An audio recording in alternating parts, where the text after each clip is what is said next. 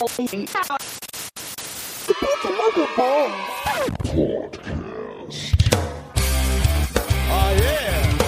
Audioblog für Musik, Marketing und so. Check this out. Hallo und herzlich willkommen zum Supported Local Bands Podcast. Am Mikrofon wie immer der Kai. Heute sind wir schon bei Folge 45. Unfassbar. Ähm, und ja, in den letzten Folgen ging es ja ein bisschen mehr um das Thema Mindset, beziehungsweise äh, war ja auch ein Interview dazwischen mit dem wunderbaren Martin Schneller. Also das kann ich auch weiterhin immer nur empfehlen, nochmal. Und äh, die anderen Folgen natürlich auch. Was rede ich denn hier? Von daher. Von daher geht's heute mal wieder ein bisschen in Richtung Marketing und Verkaufsstrategien. Genauer gesagt um das Thema Vorbestellung als Marketing-Tool.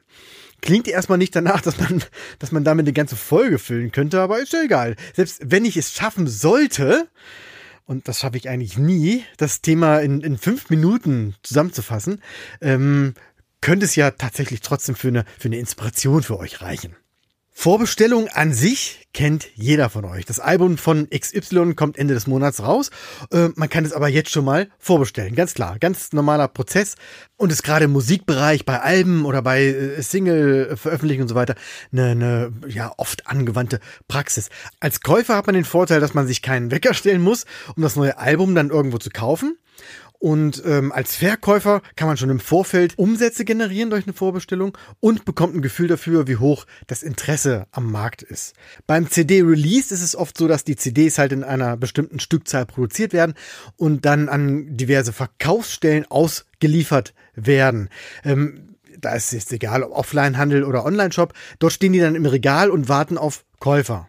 Ähm, das heißt aber auch, dass im Vorfeld geschätzt wird, wie viel verkauft werden und die dann halt in entsprechender Stückzahl vorproduziert werden. Im Idealfall wird die Scheibe dann in den Stores gekauft und die geschätzten Produktionszahlen decken sich dann eben mit diesen Verkäufen und wenn alles super lief, dann passt das zueinander. Da man den Hype um ein neues Album natürlich im Vorfeld nicht immer vorhersagen kann, werden oft mehr CDs produziert, als letztendlich leider verkauft werden. Das hat dann auch generell mit dem äh, mit den Produktionskosten zu tun. Denn na klar, je mehr ich pressen lasse, desto günstiger wird im Einzelpreis der EK, also der Einkaufspreis. Da kann es dann sogar vorkommen, dass äh, die reine Produktion einer CD nur wenige Euro oder vielleicht sogar auch nur Cent kostet, also je nach Ausstattung und je nach Auflagenhöhe. Dadurch kommt es dann auch, dass die CDs auf dem Krabbeltisch landen als nice price und später vielleicht sogar auf dem Müll. Und das ist weder wirtschaftlich noch umweltfreundlich. Obwohl, wirtschaftlich könnte das vielleicht sogar tatsächlich sein. Äh, kann mir schon vorstellen, dass es unterm Strich günstiger sein könnte, einmal eine viel zu hohe Menge herzustellen, als eine geringere Menge im ersten Rutsch und dann ein paar Monate später nochmal eine Nachpressung. Hm. Na gut, ähm, so ungefähr, natürlich jetzt stark reduziert, äh, läuft das bei CDs und bei so einer Verkaufsstrategie, das heißt eine hohe Menge produzieren und die dann in, in, den, in den Vertrieb schicken, macht so eine Art Vorbestellung, wie ich sie, äh, wie ich sie heute erklären möchte, eigentlich keinen Sinn. Denn die richtigen Umsätze von CDs oder von Alben macht man ja eigentlich erst dann, wenn die CD draußen ist, also nach dem Release. Und dann müssen die wichtigsten Vertriebsstellen natürlich auch welche auf Lager haben, um sie schnell verkaufen zu können. Wie ist es aber bei Sondereditionen? Und da möchte ich heute drauf eingehen. Ähm, gemeint sind so äh, Deluxe-Boxen, Fan-Packages und äh, wie die alle heißen, so limitierte Sonderauflagen des Albums inklusive Goodies in einer exklusiven Verpackung, sage ich mal. Also quasi das Album plus Sticker plus spezielles Booklet plus T-Shirt und äh, ein Turnbeutel oder so. quasi der feuchte Traum eines wahren Fans. Diese limitierten Boxen werden in einer kleineren Auflage produziert, sonst wären sie ja nicht limitiert, na klar, und stehen dann ebenfalls im Laden. Da ist es nämlich eigentlich fast wie bei einer CD, also die Auflagenhöhe wird geschätzt, nur dass es dass da halt ein bisschen mehr drinsteckt und das ganze Ding ein bisschen hochpreisiger an, angelegt ist. Das heißt, es wird eine gewisse Stückzahl, äh, wie gesagt, geschätzt und wenn man Glück hat, wird man alle los. Und wenn nicht, dann landen die halt auch wieder auf dem Müll und man hat ganz, ganz viel, tja, Müll produziert im wahrsten Sinne des Wortes.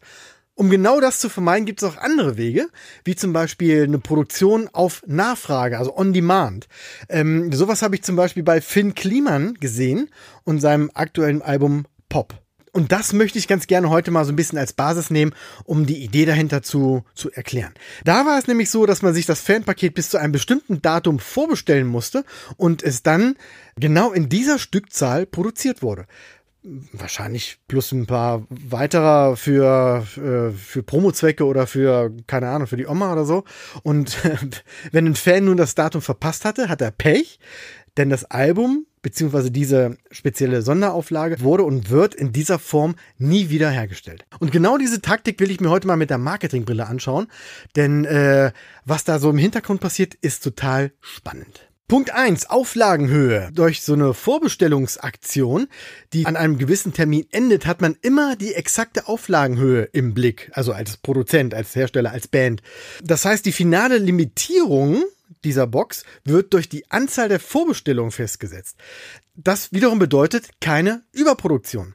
Dadurch entfällt die Schätzung, von der ich eben gesprochen habe, und man läuft nicht Gefahr, dass man zu viel produziert und äh, die wertvollen Boxen irgendwann dann doch auf dem Krabbeltisch landen oder, wie schon gesagt, in der Schrottpresse. Der Nachteil ist, also zumindest wenn man die Deadline dieser Bestellung direkt auf den Release Day legt, so das hat Finn Kliman auch so gemacht, der Nachteil ist, dass die Besteller dann die Box halt eben nicht pünktlich zum Release bekommen.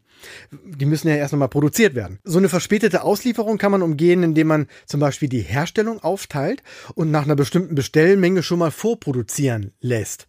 Ist wahrscheinlich ein bisschen unlukrativ, weil, wie eben schon erwähnt, der, der günstige Einkaufspreis durch die hohe Auflage kommt. Wenn man die nun halbiert, dann ist der Preis eben auch ein anderer. Aber man kann schneller ausliefern, was wiederum zu einem begeisterten Fan führt und immer schön in diesen hier oft erwähnten Mehrwert einzahlt.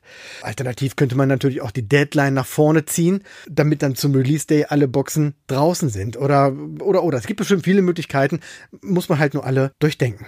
Punkt zwei: die Kosten. Die Produktion solcher Boxen kostet meistens Unmenge an Geld.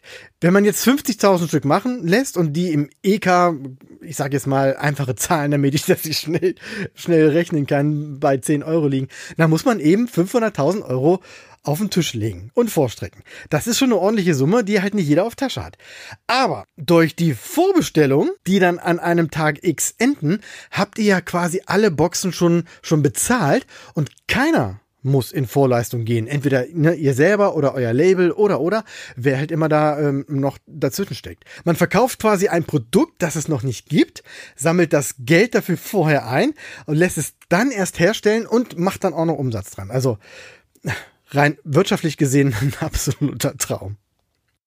Punkt drei Nachhaltigkeit. Keins der Alben, also wahrscheinlich landet keins der Alben auf dem Müll oder landet an irgendeinem Krabbeltisch oder so, weil jeder Fan hat ja quasi im Vorfeld eingekauft und ist sich auch der Exklusivität bewusst und deshalb werden die meisten ihre Exemplare hüten und einfach den Wert darin zu schätzen wissen. Das war übrigens auch der Plan von Kliman, dass äh, die Boxen halt nur von den Leuten gekauft werden, die sie auch wertschätzen. Dummerweise lauert das Böse an jeder Ecke und äh, jetzt ist es leider auch so, dass man das Album für immense Summen teilweise äh, auf, auf Ebay findet. Aber gut, das Böse ist immer und überall. Punkt 4, und da kommen wir jetzt schon wieder in Richtung Verkaufspsychologie, Limitierung und Deadlines. Generell sind Limitierungen immer ein, ein guter Marketing-Trick. Ihr kennt ja diese Marktschreierei. Jetzt zuschlagen, nur noch drei Stück von keine Ahnung, von irgendwas auf Lager. Oder zeitliche Limitierungen sind klar, kennt ihr bei jedem Supermarkt oder was weiß ich, jetzt aktuell bei diesen Ortifanten-Sammeldingern, gibt es natürlich nur für kurze Zeit. Jetzt zuschlagen.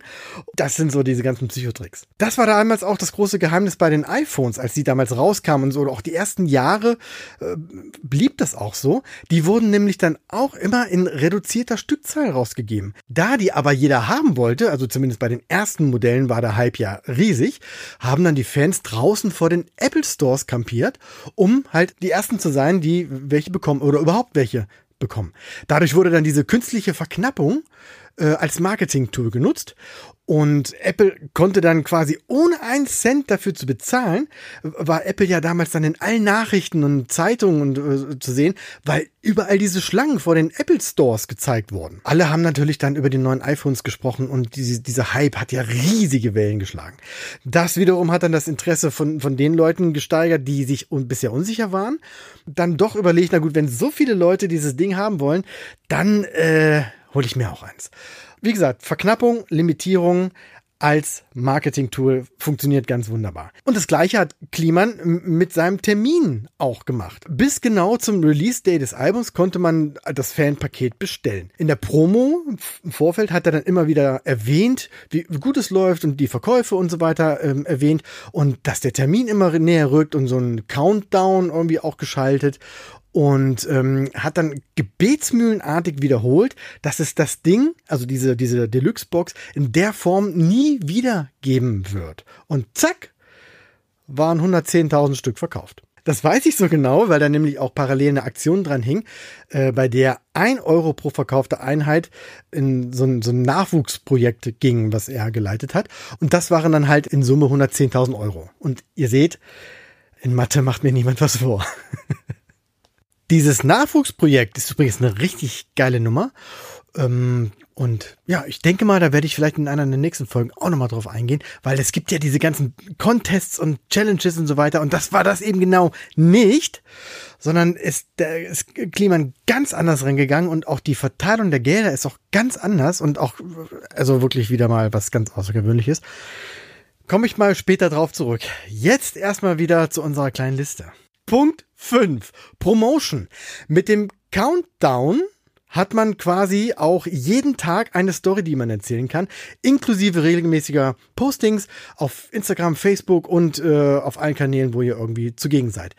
Da kann man dann auf die Aktion hinweisen, dann natürlich nochmal den Inhalt der Box schön, schön äh, ausbreiten und auch, ähm, ja, warum man das alles macht, das Thema Nachhaltigkeit, Exklusivität, was, was haben wir als Künstler davon, warum, ne, das große Warum machen wir das eigentlich, was habt ihr als Fan davon, davon? Was ist das Besondere für euch? Was ist euer Mehrwert daran? Ähm, allein damit habt ihr mehrere Wochen was zu erzählen. Muss man halt nur aufpassen, dass man die Leute nicht nervt. Finn Kliman hat das dann auch so gemacht und am letzten Tag dieses Countdowns und in den letzten paar Stunden sogar noch so ein, noch mal so ein Insta-Live gemacht. Das, das lag dann auch so ein bisschen an so einem technischen Problem, weil halt ganz, ganz viele noch mal bis zum Schluss gewartet haben und am letzten Tag auf den letzten Drücker noch mal diese Deluxe-Box bestellt haben. Und genau das hat er dann als Aufhänger genommen für, für einen Livestream, für so ein Insta-Live und ähm, hat dann quasi äh, also war dann erstmal selber bei dem Countdown in Echtzeit dabei und hat auch die Fans noch dabei zuschauen lassen und teilhaben lassen, wie er und ein Kompagnon, einer oder zwei Leute dann halt eben auf Zuruf am, am Telefon und so weiter, äh, wie die da gekämpft haben, um den Server irgendwie wieder zum Laufen zu kriegen, um dann äh, alle Last-Minute-Bestellungen noch durchzuboxen. Das war ziemlich geil. Also die Zuschauerzahl sind bei Finn Kliman bei den Insta-Live sowieso enorm. Und äh, das war halt nochmal so ein gewisses Schmankel, weil er dann nochmal davon erzählt hat. Und quasi auf den letzten Metern, also ich weiß nicht, wie viele tausende Käufer nochmal abgeholt hat. Und das ist schon, schon grandios und, und bei ihm, also wer Finn Kliman kennt, der weiß, bei ihm kommt das natürlich alles so, so locker rüber und easy daher und so weiter. Und er ist auch ein sehr authentischer Mensch. Und äh, ich glaube auch nicht, dass da immer so viel Kalkül dahinter steckt, wie man jetzt, ne, wenn man von draußen mit der Marketingbrille draufschaut, äh, rausfiltern kann. Äh, aber ich kann mir schon vorstellen, dass, dass sowas auch weitestgehend durchdacht und geplant ist. Also jetzt nicht so ein Serverabsturz.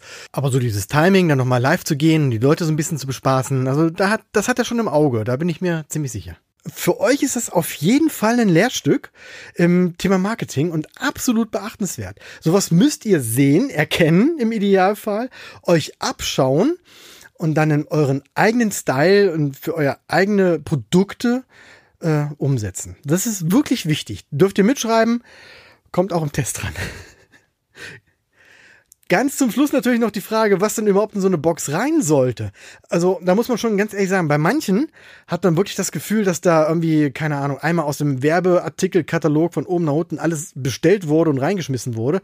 Der letzte Ramsch irgendwie, billig produziert, keine tolle Ideen, standardmäßig alles. Äh, ach, würde ich nicht machen. Hört euch dazu bitte nochmal die, die Podcast-Folgen zum Thema Zielgruppe und Lieblingsfan an.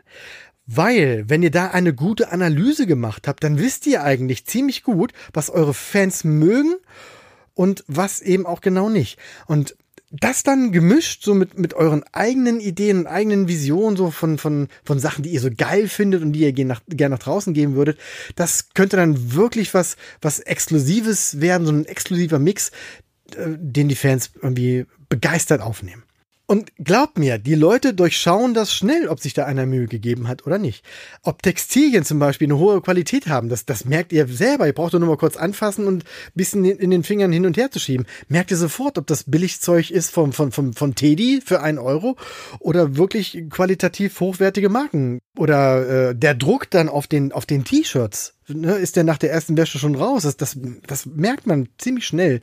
Oder, oder oft liegen ja so Fotos bei. Ne? Sind die auf gutem Papier gedruckt oder ist, ist das irgendwie so 80 Gramm Papier, so ein Office-Tintenstrahldrucker mal schnell durchge, durchgedruckt und so weiter und so fort es gibt nichts Schlimmeres, als den Fan für dumm zu verkaufen. Und so eine, ich sag mal, so eine Deluxe-Box nur zur reinen Umsatzgewinnung zu nutzen. Das fällt auf. Wenn so ein Ding 50 Euro kostet und mit Schrott gefüllt ist, da verärgert ihr einfach jeden Fan. Schöner Satz ist Under Promise, Over Delivering. Soll heißen, lieber wenig, wenig versprechen und dadurch dann kleine oder kaum Erwartungen schüren, aber trotzdem dann volles Brett abliefern und die Leute umhauen. Under Promise, Over Delivering. So wie ich das zum Beispiel immer mit dem Podcast hier mache. ist klar, ne? Und ja, das war's jetzt schon wieder. Äh, Overpromise und äh, ich, am Anfang habe ich fünf Minuten ge gepromised und jetzt habe ich, äh, ich weiß gar nicht wie viel, ich, ich sehe das hier immer nicht, 15 Minuten glaube ich, abgeliefert. Yeah, fetter Stoff, Diggi. Ich hoffe, äh, euch hat der kleine Exkurs äh, mit, mit der Marketingbrille gefallen. Wir können das gerne öfter machen, dass ich mir irgendwas rauspicke. Wenn ihr da noch mehr Input haben wollt, schickt mir gerne eure Fragen und eure Ideen und Tipps und ich durchleuchte alles, was es zu durchleuchten gibt. Wer Feedback oder Fragen hat, äh, gerne an podcast.syb.de schicken oder kommentiert einfach wie bekloppt auf Instagram oder Facebook von diesem Podcast. Ich freue mich über den regen Austausch und bin immer happy, wenn wir uns irgendwie connecten können. Bis dahin sage ich vielen Dank fürs Zuhören und bis bald. One, two, three. Oh yeah. Weitere Infos findet ihr auf www.syf.de. Check this out.